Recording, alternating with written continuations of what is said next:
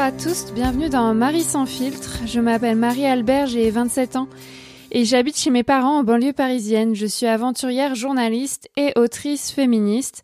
Je me définis comme une femme cisgenre, célibataire, pansexuelle, blanche, jeune, mince, valide, athée et d'origine bourgeoise. Marie sans filtre est mon podcast intime, féministe et politique. Ici, je raconte mes expériences personnelles afin de déconstruire le patriarcat. Je sors un épisode le deuxième vendredi de chaque mois. Aujourd'hui, je vais vous expliquer pourquoi je ne veux pas d'enfant. Dans ce 42e épisode, je veux parler de mon non-désir d'enfant et de certains de ces enjeux intimes, féministes et politiques. Mais avant de vous raconter ma vie, je cite un commentaire reçu au sujet de mon podcast. Aujourd'hui, je veux citer Annabelle qui, le 24 janvier 2021, il y a un an, m'a envoyé ce message. Bravo pour ton travail et ta détermination, j'aurais aimé être comme ça à ton âge. Merci Annabelle pour ces compliments et pour votre soutien. Euh, je pense, je ne sais pas quel âge vous avez, mais je pense que j'aurais aussi aimé être comme vous à votre âge. Euh, vous autres auditories, si vous le souhaitez, vous pouvez laisser un avis différent ou similaire euh, sur ma cagnotte Tipeee ou bien sur votre plateforme d'écoute ou n'importe où sur mes réseaux sociaux, histoire que je vous lise dans un prochain épisode. Je reviens maintenant au sujet du jour. Je ne veux pas d'enfants. Je n'ai aucun désir d'enfant. En fait, je n'en ai jamais eu et je n'en aurai jamais. Je sais que c'est difficile à entendre pour pas mal de gens quand je dis que j'en aurai jamais parce que les gens me disent systématiquement que je vais changer d'avis et peut-être que je vais changer d'avis mais tu vois, c'est peu probable et j'ai tout à fait le droit de dire que j'en aurai jamais en fait. C'est comme dire euh, je croirais toujours en Dieu, c'est pas le cas, mais imaginons, ou je ne mangerai jamais de viande parce que je suis végétarienne. Enfin, les gens vont pas arriver te dire, mais si, tu vas arrêter de croire en Dieu ou tu vas remanger de la viande, sauf les gens relous.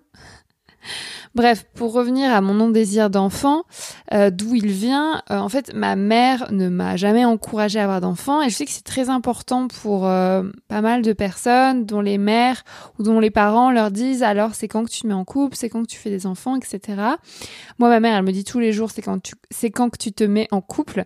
Mais niveau enfant, elle m'a toujours dit réfléchis bien si tu fais des enfants, enfin ça me dérange pas que t'en aies pas. Et je pense que mon histoire familiale m'a sans doute influencé dans mon non-désir d'enfant parce que j'ai pas l'impression que ces enfants ont rendu ma mère heureuse et épanouie dans sa vie. Elle a trois enfants, moi, mon frère et ma sœur.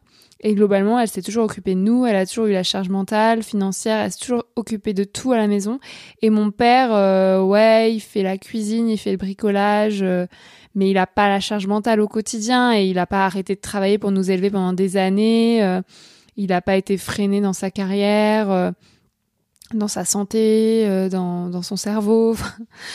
voilà. Et puis quand je vois mes grands-mères, c'est pas mieux quoi. J'ai pas l'impression que leurs enfants, elles étaient très contentes. Elles sont très contentes d'avoir des enfants, mais moi je me projetais pas du tout dans ce modèle. Elles ont eu des vies très difficiles et très malheureuses et du coup, moi, dans ma famille, j'ai pas vraiment eu de modèle de femme qui a fait des enfants et qui était hyper contente et trop heureuse. Et je pense que ça a un effet.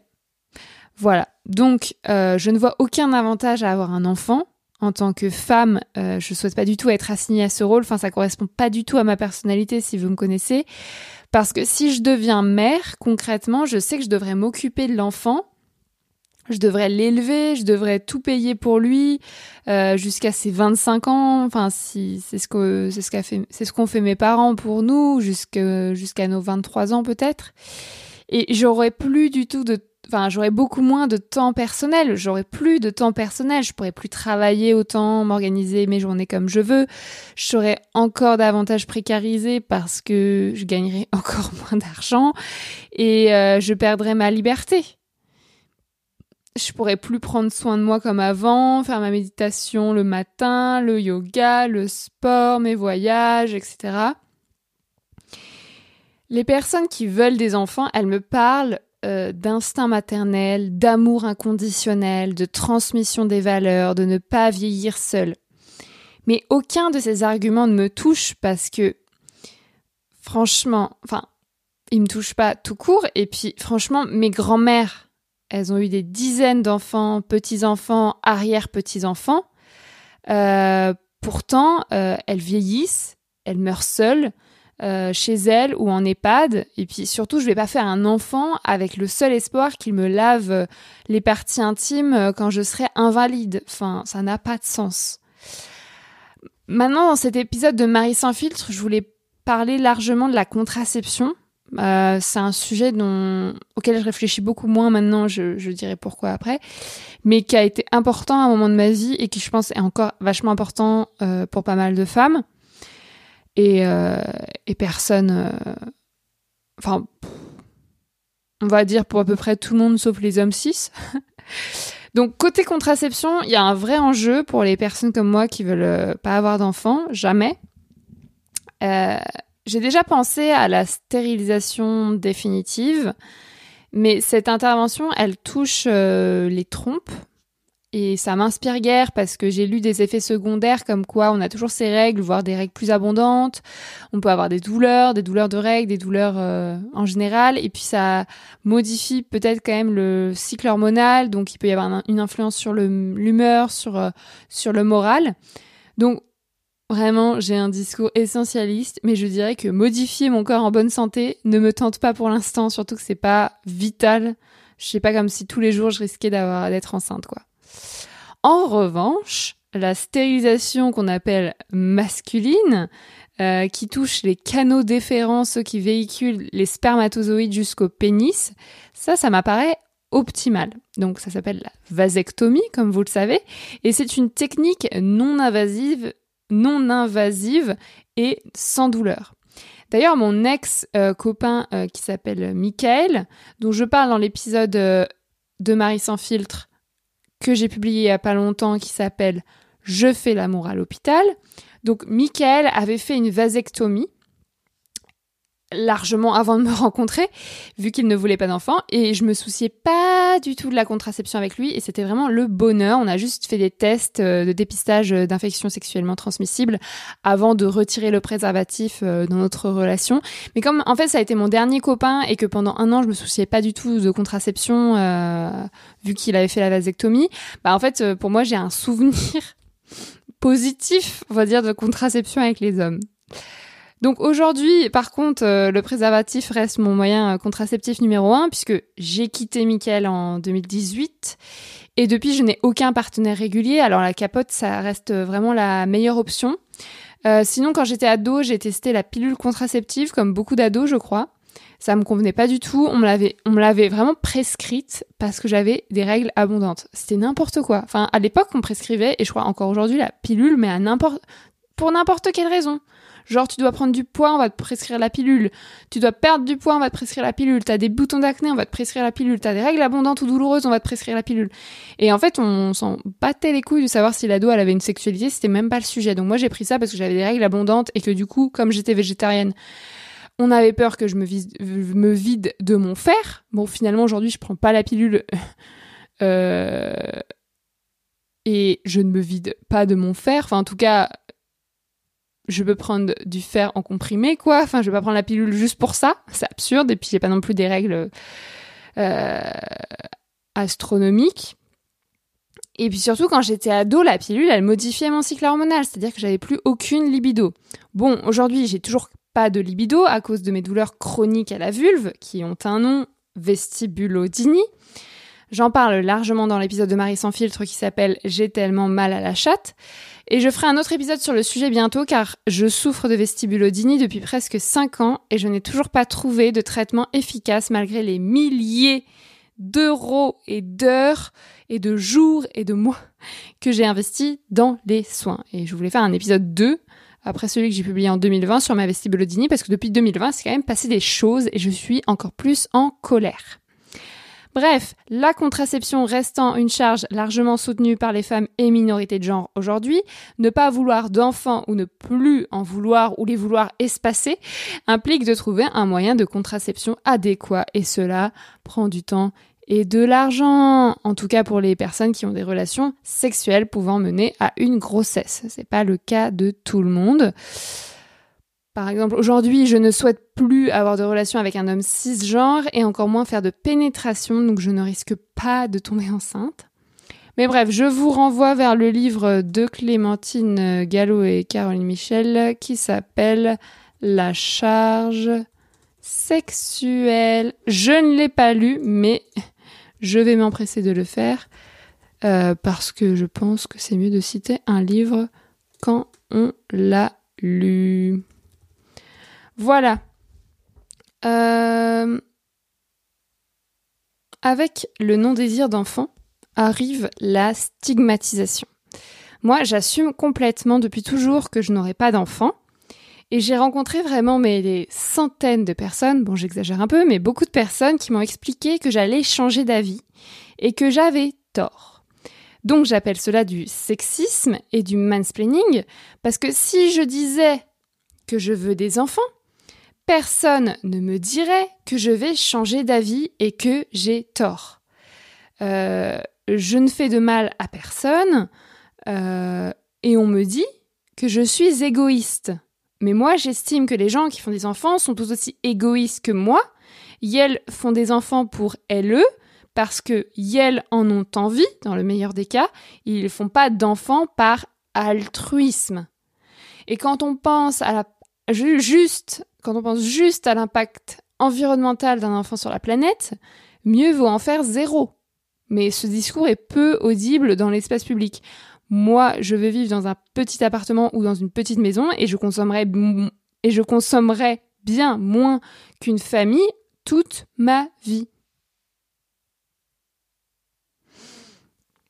Côté solitude, je n'ai pas peur d'être seule car j'ai une famille incroyable mais vraie, j'ai une, famille et j'ai des amis.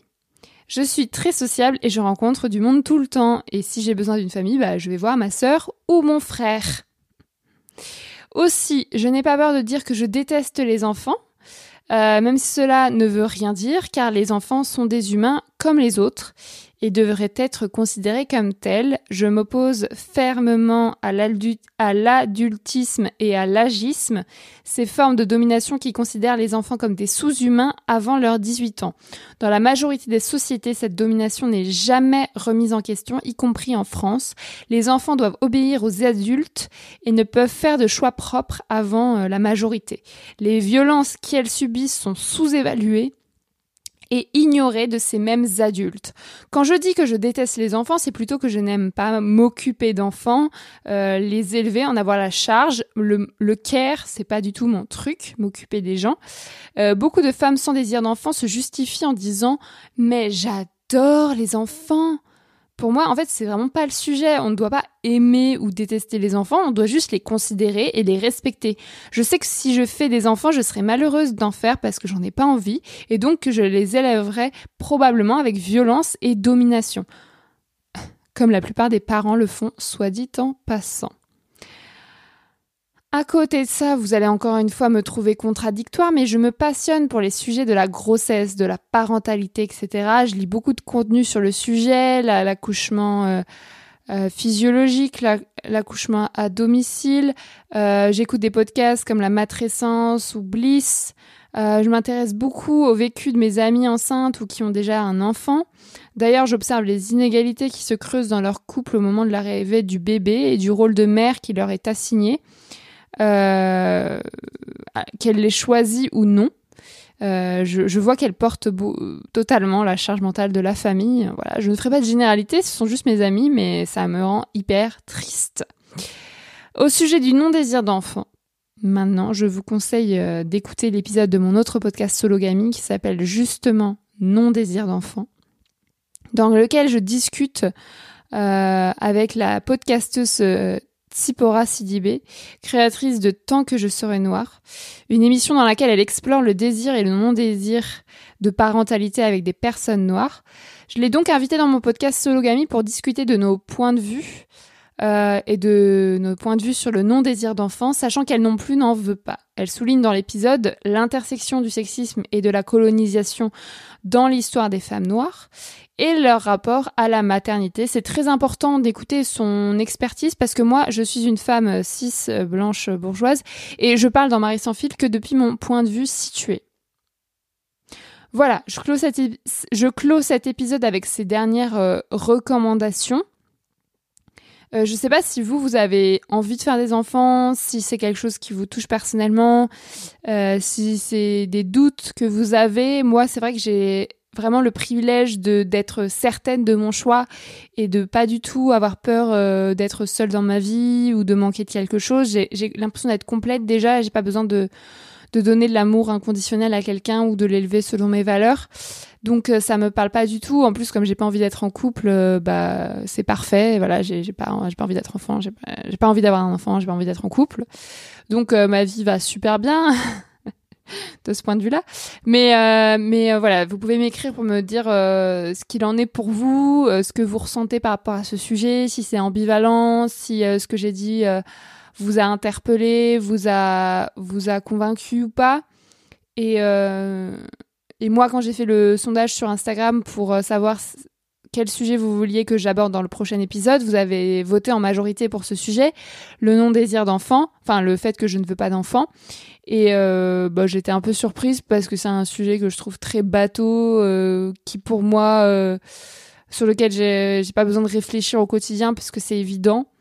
Mais visiblement, ça intéresse encore pas mal de monde et c'est pas du tout accepté par la société je vais pas cacher qu'aujourd'hui j'ai 27 ans, donc euh, mon point de vue sur le sur le sujet sera pas du tout le même. Par exemple, quand j'aurai 35, 40 ans et qu'on m'aura vraiment harcelé au quotidien pour que je fasse des gosses, puisque c'est ce, dont témoignent les femmes. Euh, les femmes de cet âge-là, c'est que bah à 27 ans, on les laissait tranquilles, en mode elle va changer d'avis, elle est jeune encore et tout. Et puis après, euh, c'est c'est l'horloge biologique ou je ne sais quoi qui fait que les gens vont nous harceler pour qu'on fasse des gosses. Mais voilà, j'espère juste que ce sera pas ma famille et pas mes amis, quoi. Ce serait un peu dommage. Et, euh, et je suis à la fois triste et à la fois heureuse quand je vois que mes amis font des enfants ou, ou ont envie d'en avoir parce que d'un côté ça m'éloigne d'elles et puis euh, je, je, je, peux pas m'empêcher de penser qu'elles vont perdre euh, la liberté. Mais de l'autre côté euh, comme j'ai dit ça me passionne le sujet de la parentalité et puis si elles elles veulent faire des enfants bah je suis contente pour elles surtout que dans la société c'est quand même vachement encouragé et vu positivement une femme qui fait un enfant. Donc moi aussi, quand on me dit je suis enceinte, je, me sens obligée de dire trop bien, bravo, félicitations, alors qu'intérieurement je boue et je me dis mon Dieu, je veux finir seule. Toutes mes amies seront en couple avec des hommes cis et elles auront des gosses et elles voudront plus jamais boire des coups avec moi parce que l'alcool c'est interdit quand on allait. Ah. Voilà, donc euh, à côté de ça, dans ma famille, mon frère, euh, il est célibataire et je crois qu'il veut pas d'enfant. Ma sœur, elle est célibataire et je crois qu'elle veut pas d'enfant non plus. Donc, je ne me sens pas très seule et je ne désespère pas de convaincre mon frère et ma sœur de venir dans, dans Sologamie, mon autre podcast. Parce que c'est trop cool de faire un épisode entre frères et sœurs sur le célibat. voilà, donc vous pouvez écouter Sologamie euh, le podcast qui décortique les enjeux autour du célibat, de la vie solo, de l'injonction au couple et à l'hétérosexualité avec des personnes expertes chaque premier mardi du mois. Vous pouvez écouter Marie sans filtre. Je reviens le deuxième vendredi du mois prochain avec un nouvel épisode personnel. En, attendant, vous pouvez donc m'écrire pour me faire un retour sur cet épisode. Mon pseudo, c'est Marie-Albert FR sur les réseaux sociaux. Si vous avez aimé ce 42e épisode, dites-le moi en mettant 5 étoiles et en le commentant sur votre plateforme d'écoute. Merci, merci, merci. Et puis ce mois-ci, je veux remercier les personnes qui soutiennent financièrement mon travail. L'hiver, c'est un peu difficile parce que j'ai moins de dons euh, que l'été quand je fais mon Survivor Tour.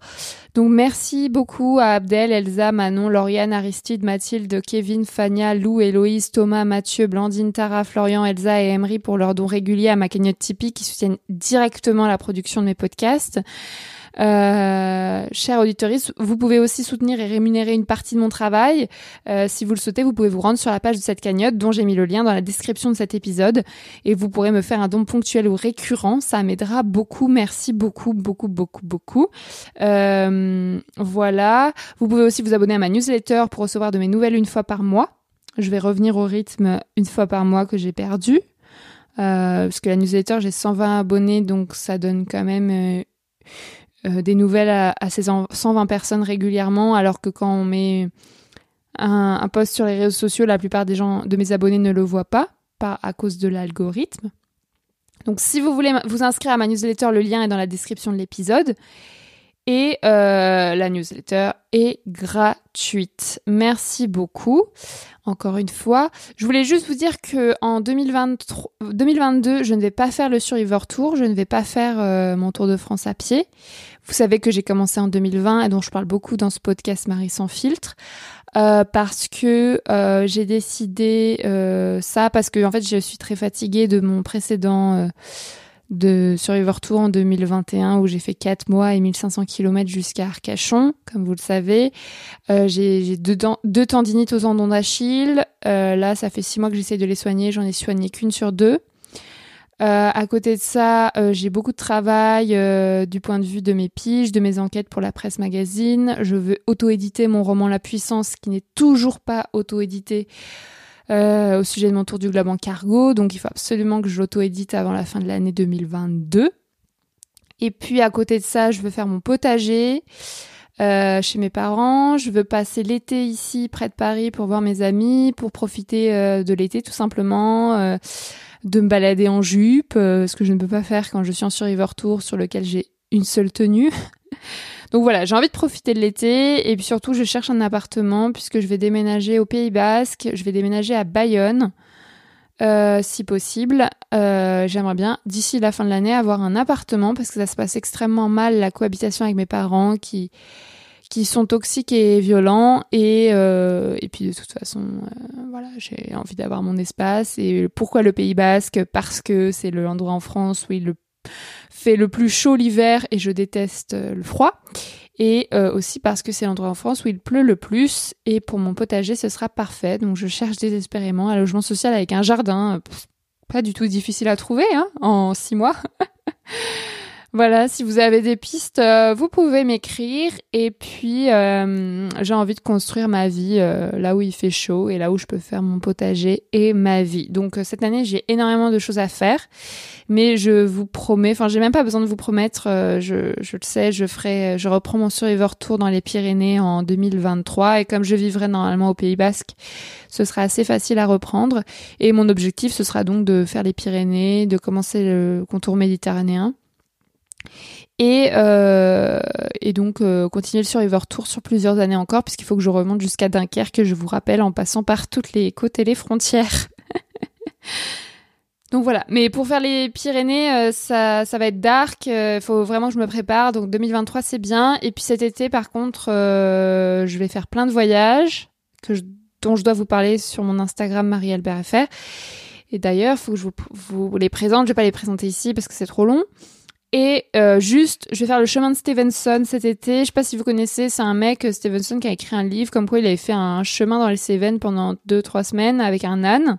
Et c'est devenu un best-seller. Et maintenant, les, les gens qui aiment marcher euh, font le chemin de Stevenson entre le Puy-en-Velay et Alès dans les Cévennes et du coup c'est super connu et ça a l'air facile et super beau et un peu dans la montagne. pas facile mais au facile au sens euh, il y a du monde et il y a des hébergements et c'est assez court par rapport au Survivor Tour. Donc je voudrais faire le chemin Stevenson cet été histoire de marcher quand même parce que là je viens de reprendre la rando et c'est trop cool. Voilà. Au mois prochain pour un nouvel épisode de Marie sans filtre. Bisous.